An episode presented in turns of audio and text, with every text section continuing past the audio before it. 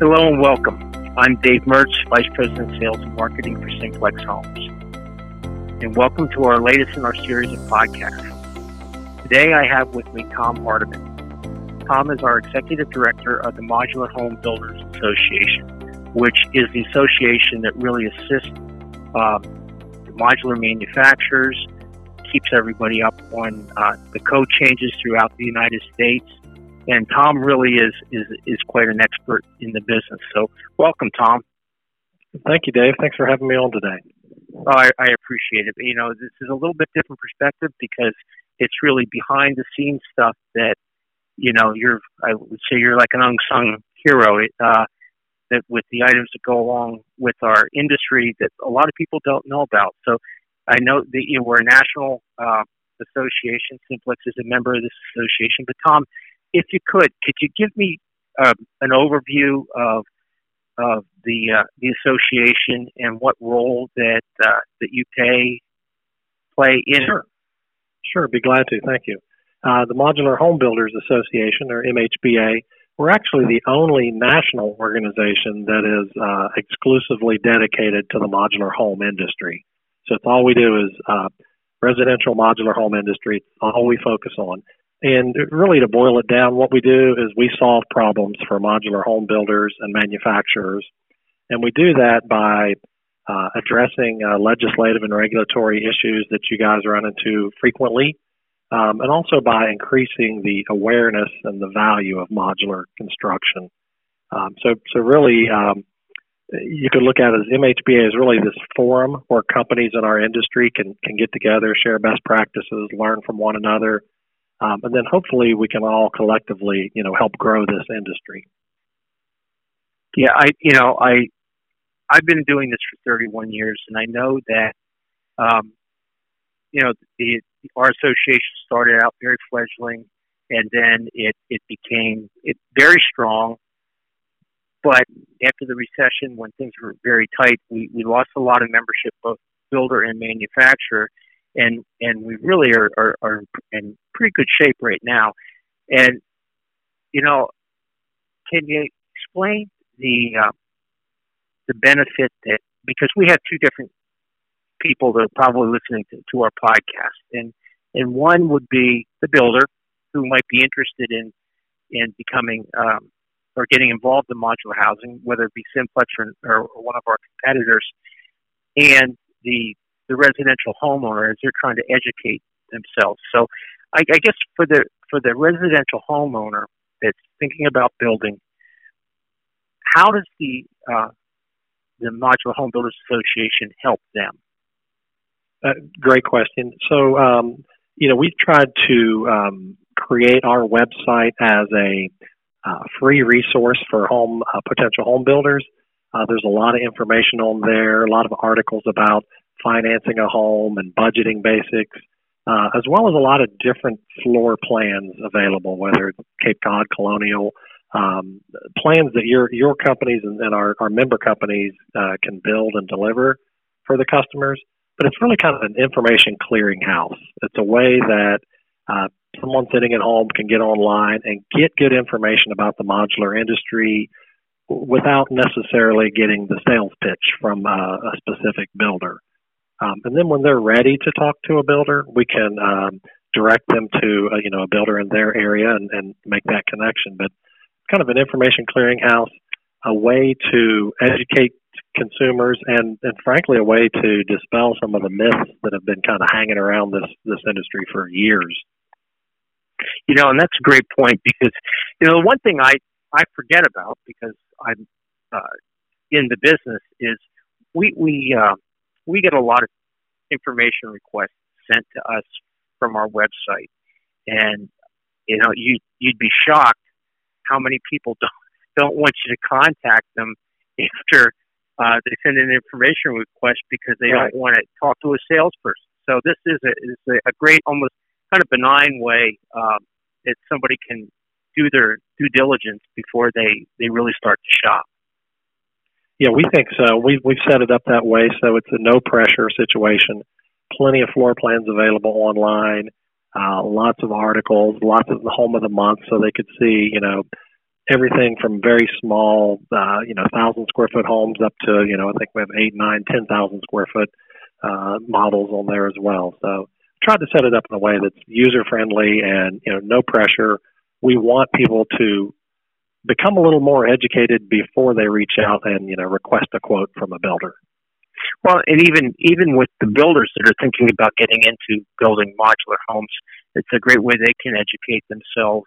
And you know, after you're a builder in in our industry, you know the association plays a key role in keeping its members informed about the, the uh, changes in in potential codes or things that that are regulatory that uh, we, ta- we we if we have to challenge uh, a specific state on what we might think is an unfair regulation. So, I mean, that's all the stuff that you do.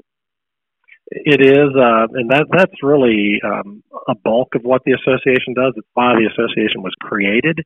Um, you know, I've I've been the director since late 2012, and uh, when we took over, uh, you're right. After that housing uh, crash, there were only a handful of members still involved in this association, and, and Simplex was one of those. Uh, and we've built it back up from three members to about 140 members today. Um, one of the big changes we made, um, historically, it's been a very manufacturer driven association, almost exclusively manufacturers. Uh, we changed the name of the organization. We changed the website. We really went after builders um, as an audience, uh, prospective members, and have seen uh, pretty strong growth on the builder side of the equation. And you know, we think that just strengthens the the overall association. Yeah, that, that that's so true, so true. And and and you're a, a great uh, neutral arbitrator when it comes to the, the different manufacturers because you know, there was a time when I first got into this industry that the manufacturers didn't want to share any of their knowledge with each other. And what the association and you have done is found a way to bring those manufacturers together and and work in, in everybody's interest and not be so concerned with uh, proprietary information because you know if if if one modular manufacturer has a problem or new legislation comes out in a particular state, it's going to affect everybody. And um, you know, just my little kudos to you because you you you're able to keep uh, all the players on the playing field going in the same direction. Well, that, that's a good point, and really, that's why an industry has a trade association. Um, and I think that's um, you know telling of our industry that we are maturing and, and becoming more of an industry rather than a collective of a bunch of manufacturers. Um, we see all the time manufacturers willing to share their information and best practices and, and case studies um, so that everyone can learn from what they're doing. I cannot tell you how many times, and you've been around, you know it. If if there's a, a bad story about a modular home, it not only affects that manufacturer and that builder, but it affects the whole industry. Mm-hmm. Uh, people tend to tend to say, "Well, I was going to build a modular home, but look at this one, something went wrong, so that's out. It's kind of like we get one chance, and then if, and then we're done. Um, right, right. And so many times people don't. They, they, they, and as you said, they need to understand the modular housing industry, and, and some people simply just do not. They think it's uh, a mobile home, which that's a whole different animal in itself. And I know the marketing campaign that the association put together um, has has strived to to give clarity to that and and what modular is all about. Yeah, we we did it going back. Oh gosh, maybe four years. We created a consumer awareness program, or CAP, uh, is the acronym we call it.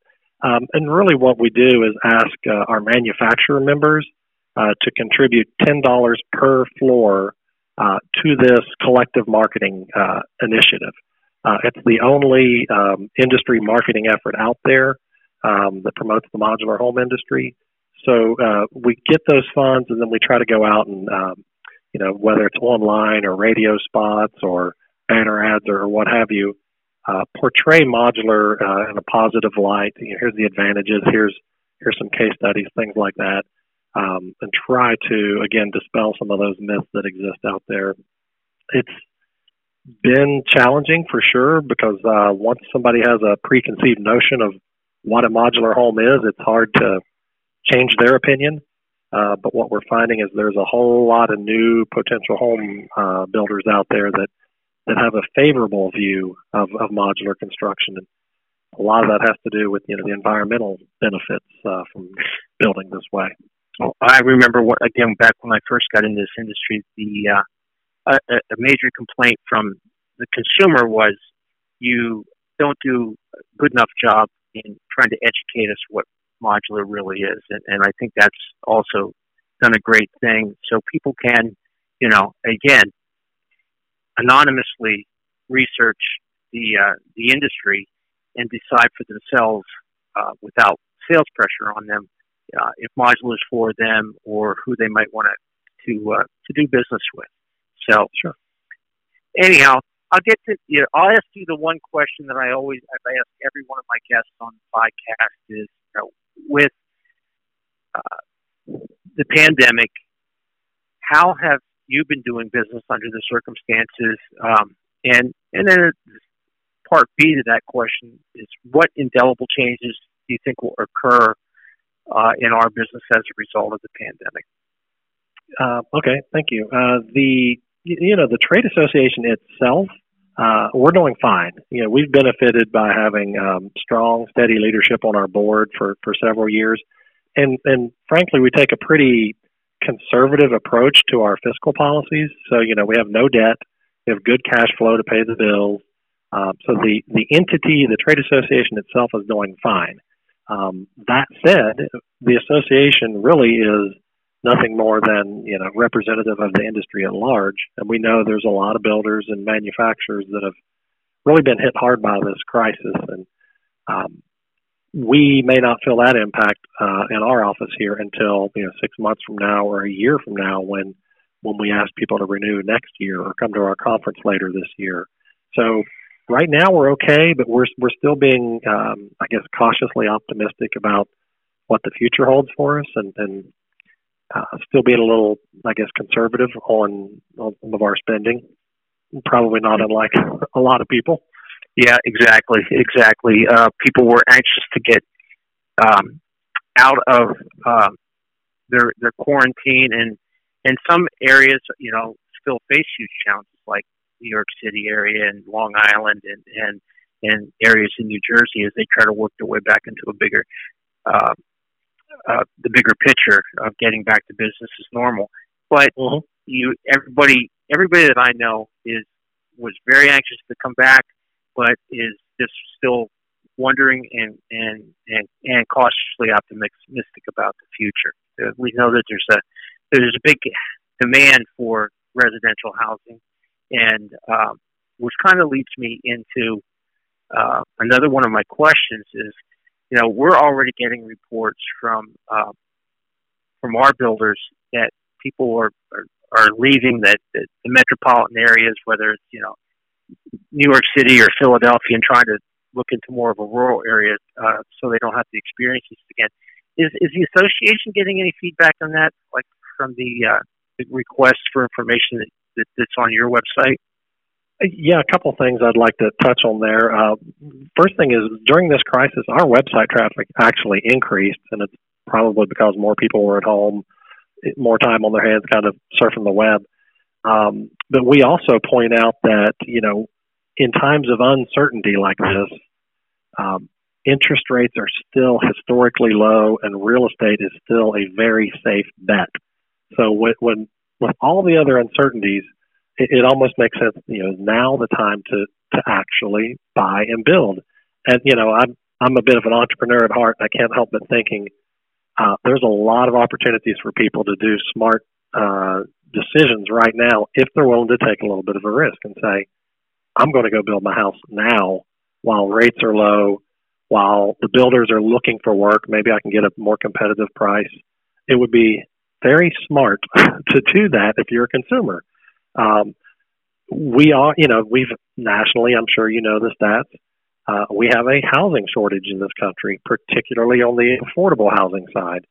Um, a lot of people equate that to urban areas and multifamily projects, but that's just not what we're seeing. We see it across the board. Uh, we've had um, commissioners from rural counties here in Virginia call us and say, you know, we have housing shortages here, and how can we use modular construction to help address that? So it's it's everything from inner cities to uh, r- suburban and rural areas that all have housing needs, um, and they're not just looking for modular; they're just looking for solutions, housing solutions, and mm-hmm. we think we can be part of that conversation. Yeah, I remember when I first uh, started in the industry is the owner of the company said, you know, we we don't build uh, we don't build any particular kind of house. We build shelter, and and when you address it that way, you can you can kind of cover the spectrum of, of, of building, and not not classify yourself as you know we build entry level, we build move up, we build high end custom, but we really you know we're we are in the industry of providing uh, shelter for for one and all, whether it's ownership or or rental. And um, it's uh, it's it's humbling when you think about it that way, and, and you can understand why you know, what we do is really considered an essential business. They're providing homes and actually economic stimulus because uh, you know I always heard that in in in the economy, the uh, car industries and and housing really drives the overall economy. And it's important that uh, that we're hitting on all cylinders so we can do our part, not just for supplying homes, but uh, keeping the economy on board. Mm-hmm. Agree. So, uh, you know, what what is is Tom Hardiman's biggest challenge in the uh, in in your job that you're facing right now?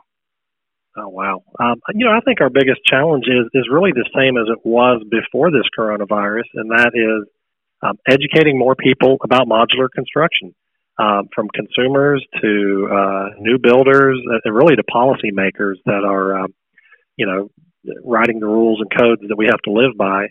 Um, educating those people about modular construction, and, and like I said earlier, in many cases, kind of correcting misinformation that's that's been out there for a while. So it's such a massive audience, and and to this day, I think you mentioned it earlier you're still kind of amazed that some people have no clue whatsoever about modular homes and modular construction, and um, it just means we have a lot of work left to do. Yeah, yeah. and it's not like we just started. I think modular homes have really been around since World War II in, in oh, earnest, and maybe even before that, because you had Sears with their craftsman style house and and that kind of stuff. So it, it's it's not a new concept by any means, but it, no. it, it is is a, is not as there a lot of people would uh, refer to it as a redheaded stepchild to the to uh, stick builders, and we'd like to think a little bit different. You know, like they're they're they're e- even siblings at least. Uh, you know, but it, you know, another thought that I I had here in my notes was, you know, building codes. It and to to our listeners, if you're a builder, I'm sure you understand if if you're a residential potential customer who's looking into building, you know, the the United States doesn't have a universal building code, and the states uh, can adopt different various forms of of of the uh, of building codes, which sometimes makes it a little challenging for a manufacturer. Like Simplex built into 13 states, but the, the industry is nationwide, and uh, so it, it can become uh, a task to make sure that everybody is is up to speed. But are there any new building codes that are that are coming uh, that that would be worth talking about? Well, there's there's I got to unpack a lot in that uh, that question. So there are uh, you know most states, I think maybe every state builds to some version of the um, International Residential Code, the IRC. But like you say, Maybe it's the 2012 or 15 or 18 version of it, or they've amended it here and there. Uh, so for your company building in 13 states, I'm guessing it's 13 different versions of the IRC in some way, shape, or form. Uh, it's not exactly the same in any one state. Uh, so you have the building code um, variables, let's say, and on top of that, we have a uh, state administrative programs that, that our industry has to follow uh, where we submit our plans, get them reviewed, get them approved. So there's a process for building a modular home in all these states. And that process is different in multiple states. So we have, frankly, I think too many variables on the process side of our equation. Um, not the product, not the home. So, you know, if you want a custom home, you can have a custom home. But the uh, approval, the plan submittal, the codes, there's too many variables uh, for an industry that is trying to be more like manufacturing. Um, so that's where I spend a lot of my time and, and our team's time is uh, working with those state administrative officials, trying to streamline those regulations on the front end, which could take weeks and add you know hundreds, if not thousands, of dollars to your home. Uh, we're trying to clean up and standardize best we can as many states to to be synced up. So if you're building 13 states, you know there's one way to get a modular home approved. That's the ultimate goal, no matter where it goes. But that's a lot of work. That's a lot of um, uh, policymakers to educate, if you will. But that is kind of the long long term goal here at MHBA is standardize some of those processes. Yeah, you know, and and our industry is uh, in many ways is held to a higher standard than uh, building if you were building in a traditional site built um, um, field and and I know that's an area that the association has long struggled. It's try to get a, a, a fair play on the playing field. I guess I'll put it that yeah. way. Yeah, you're exactly right, and you know I think um, historically we've always compared uh, compared and contrasted modular homes to manufactured homes. Here's how we're different, you know, et cetera. And I think we've done ourselves a little bit of a disservice. We should be saying comparing ourselves with site built homes and saying, here's how we're better than the site built process instead of better than the HUD code trailer. Um, yeah, I, I think we are. I, I think it's a preferred method. It's more environmentally friendly. It's more efficient. You know, rattle off all the points you want. But I think we need to step up and say we shouldn't be the redhead stepchild, and we're not equal to you. We're better than site built. Um, and I think that's the message we're going to start putting out there. Is it's time to get on board. Um, all these builders we know are struggling to find skilled labor, uh, find qualified, you know, quality subs, electrical plumbers. It's just hard to find them anymore, and it's going to get much harder in the next five years, because we all know young people are not entering the trades uh, to the level that they're leaving. The older folks are leaving, so I, I think um, it, it's almost inevitable that just just when we talk about infrastructure in general, we're going to have to move to more of an industrialized process for home building, for schools, for everything. Mm-hmm. Uh, true, true. Because you know we when when we are are looking for or let's put it this way, our help wanted sign is always out because we will hire anybody that is that that's got qualifications. We'll make you know the old saying, we'll make room for a good person because right. that is a reason that that we're getting the customers that we are because and the reason people want to do more and more customization in modular because the, the labor force in field just doesn't exist like it used to. And and the educated consumer that that we get usually knows about as much about our industry as as one of our entry level salespeople because they have researched it. And they did things like uh, green building and and and and HVA or the uh, Energy Star and things like that are important to them, and they know about it, and they want to make sure that you can do it, and uh, that that really does give us, in a lot of ways, a leg up that we don't take advantage of. Yep, I'd agree with that.